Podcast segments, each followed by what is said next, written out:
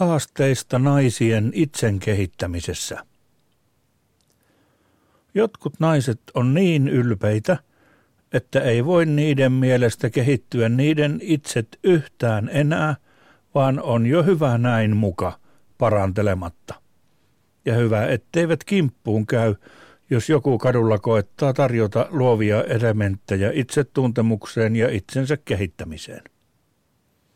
Tai siis ainakin sellainen tunne tulee, kun vain menee kadulla naista vähänkin olemisasioissa tai tyyli tai ryhti tai elämäntapa tai muissa asioissa neuvomaan, niin kipakan ylimielisesti asennoidutaan monesti siivottomaa kieleä ja sormieleitä käyttäen, eikä kiitollisena ja nöyrästi oteta vastaan kehitysasiaa, jota ehdottaa hyvää hyvyyttään esim. joku ohikulkeva mies, joka kokee vastuuta ihmiskunnan henkisestä tilasta ja naisten hupakkoudesta ja niiden haihattuneisuudesta muotiin, villityksiin, puheliaisuuteen, pahammakuisiin ja luonnonvastaisiin pinaattipiirakoihin, spelttiin, ekoon ja ties mihin muihin luonnonvastaisiin kotkotuksiin, joista terve pysyisi kaukana kuin Timbuktu.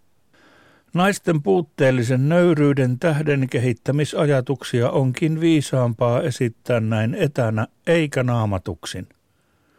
Naiset kiittäkööt siis omaa kiittämättömyyttään siitä, että eivät ehkä enää saa henkilökohtaista opastusta kadulla, vaan joutuvat tyytymään ohjeisiin tätä kautta etänä.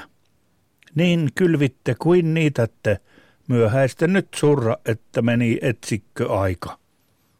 Alkaa ohjeet. Jokainen, joka älyää mitään, tietää, että hiljaisuuden polkujen ruoho ei tosiaankaan ole naisten paljosta kulkemisesta litteäksi tamppautunut, vaan ovat puheliaisuuden ja pajatuksen tiet ja paljon kälättäminen naissuvulle tutumpaa, hyvinkin puhkikoluttua tannerta – kuten koira eläimelle on oman reviirin puhkikoluaminen virtsa-aikoina. Luoma antoi ihmiselle kaksi korvaa ja yhden suun sen tähden, että kun toiseen korvaan kuitenkin aina kuuluu naisen kälätystä jostain, niin on sentään toinen korva, josta kälätys pääsee ulos. Ja tällä toisella auksiliaarikorvalla voi myös aika ajoin kuulla jotain järjellistäkin tai ihanaa, kuten starttimoottorin äänen tai sen kun grillimakka rapoksahtaa. Ei ole sitä toista korvaa luotu kuuntelemaan luonnonvastaisen terveyspinaattipiirakan paha enteistä pihinää uunissa. Itsen kehittämisessä naiselle onkin avainasemassa maltti puhumisessa. Myös siitä harhasta olisi naisen päästävä että naisten asioita mukaan kannattaa saati pitää kertoa miehelle. Paljon parempi kuin miettii nainen niitä omassa pikkupäässä vaan, eikä sotke miestä asiaan, kerta miehellä monesti oikeata mietittävää, ja sotkeutuu se oikea asia siitä turhasta jolinasta vaan. Myös on tyylikysymys usein pahasti karrella naisten kohdalla. Miten esim. voi ruokapöydässä hienoilla illallisilla syödä nainen hattu päässä kuin elukka? Miten voi?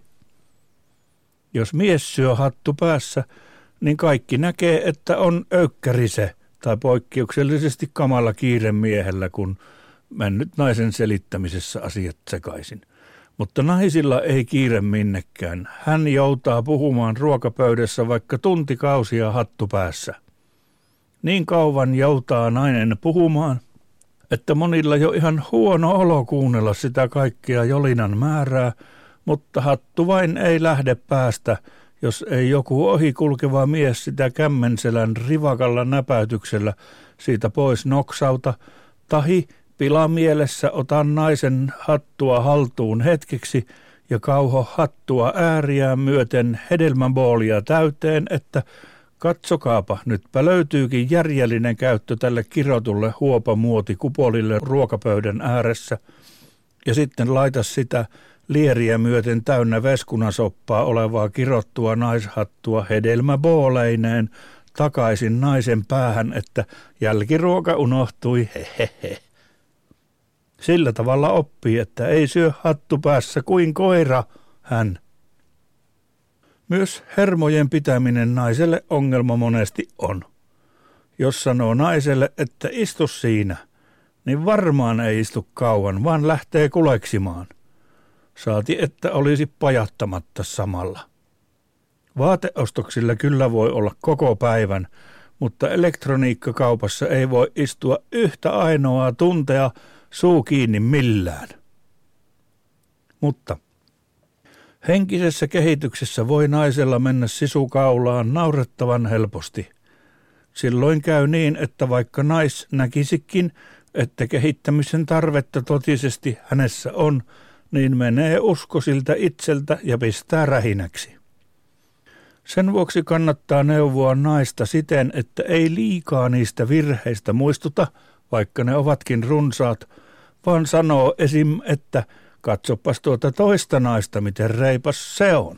Istunut tuossa elektroniikkakaupan penkillä jo tunti kahdeksan minuuttia eikä kälätä yhtään, eikä vailla ominpäin, eikä ilmeille kärsimättömää. Silloin nais haluaa olla yhtä hyvä ja kohta jo ehkä tulee sille hinku istua ja olla hiljaa ja näyttää sille toiselle elektroniikkakaupan naiselle, että osataan sitä täälläkin olla nätisti. Ja jos onnistuu, niin mikä on mukavampaa kuin jos on taskussa nami ja voi antaa palkinnon sille. Suklaati monesti siinä kaikkein hyvin palkinto. Samoin ehjät sukkahousut isommasta menestyksestä myöntäen. Myös kuulakärkikyniä aina tarvitaan ja on edullinen pikkupalkinto naiselle myös sellainen.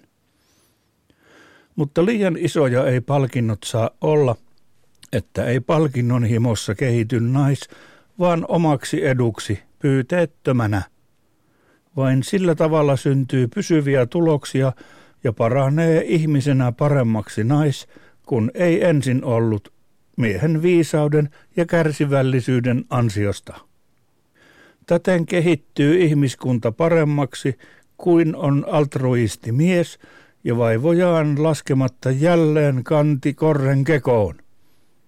Sallittakoon siis miehelle, jos hän hiukan liikuttuu siitä, miten auliisti jakaa hyvyyttä heikomman astian ylösrakennuksiksi jälleen kerran hän. Niin. Loppu.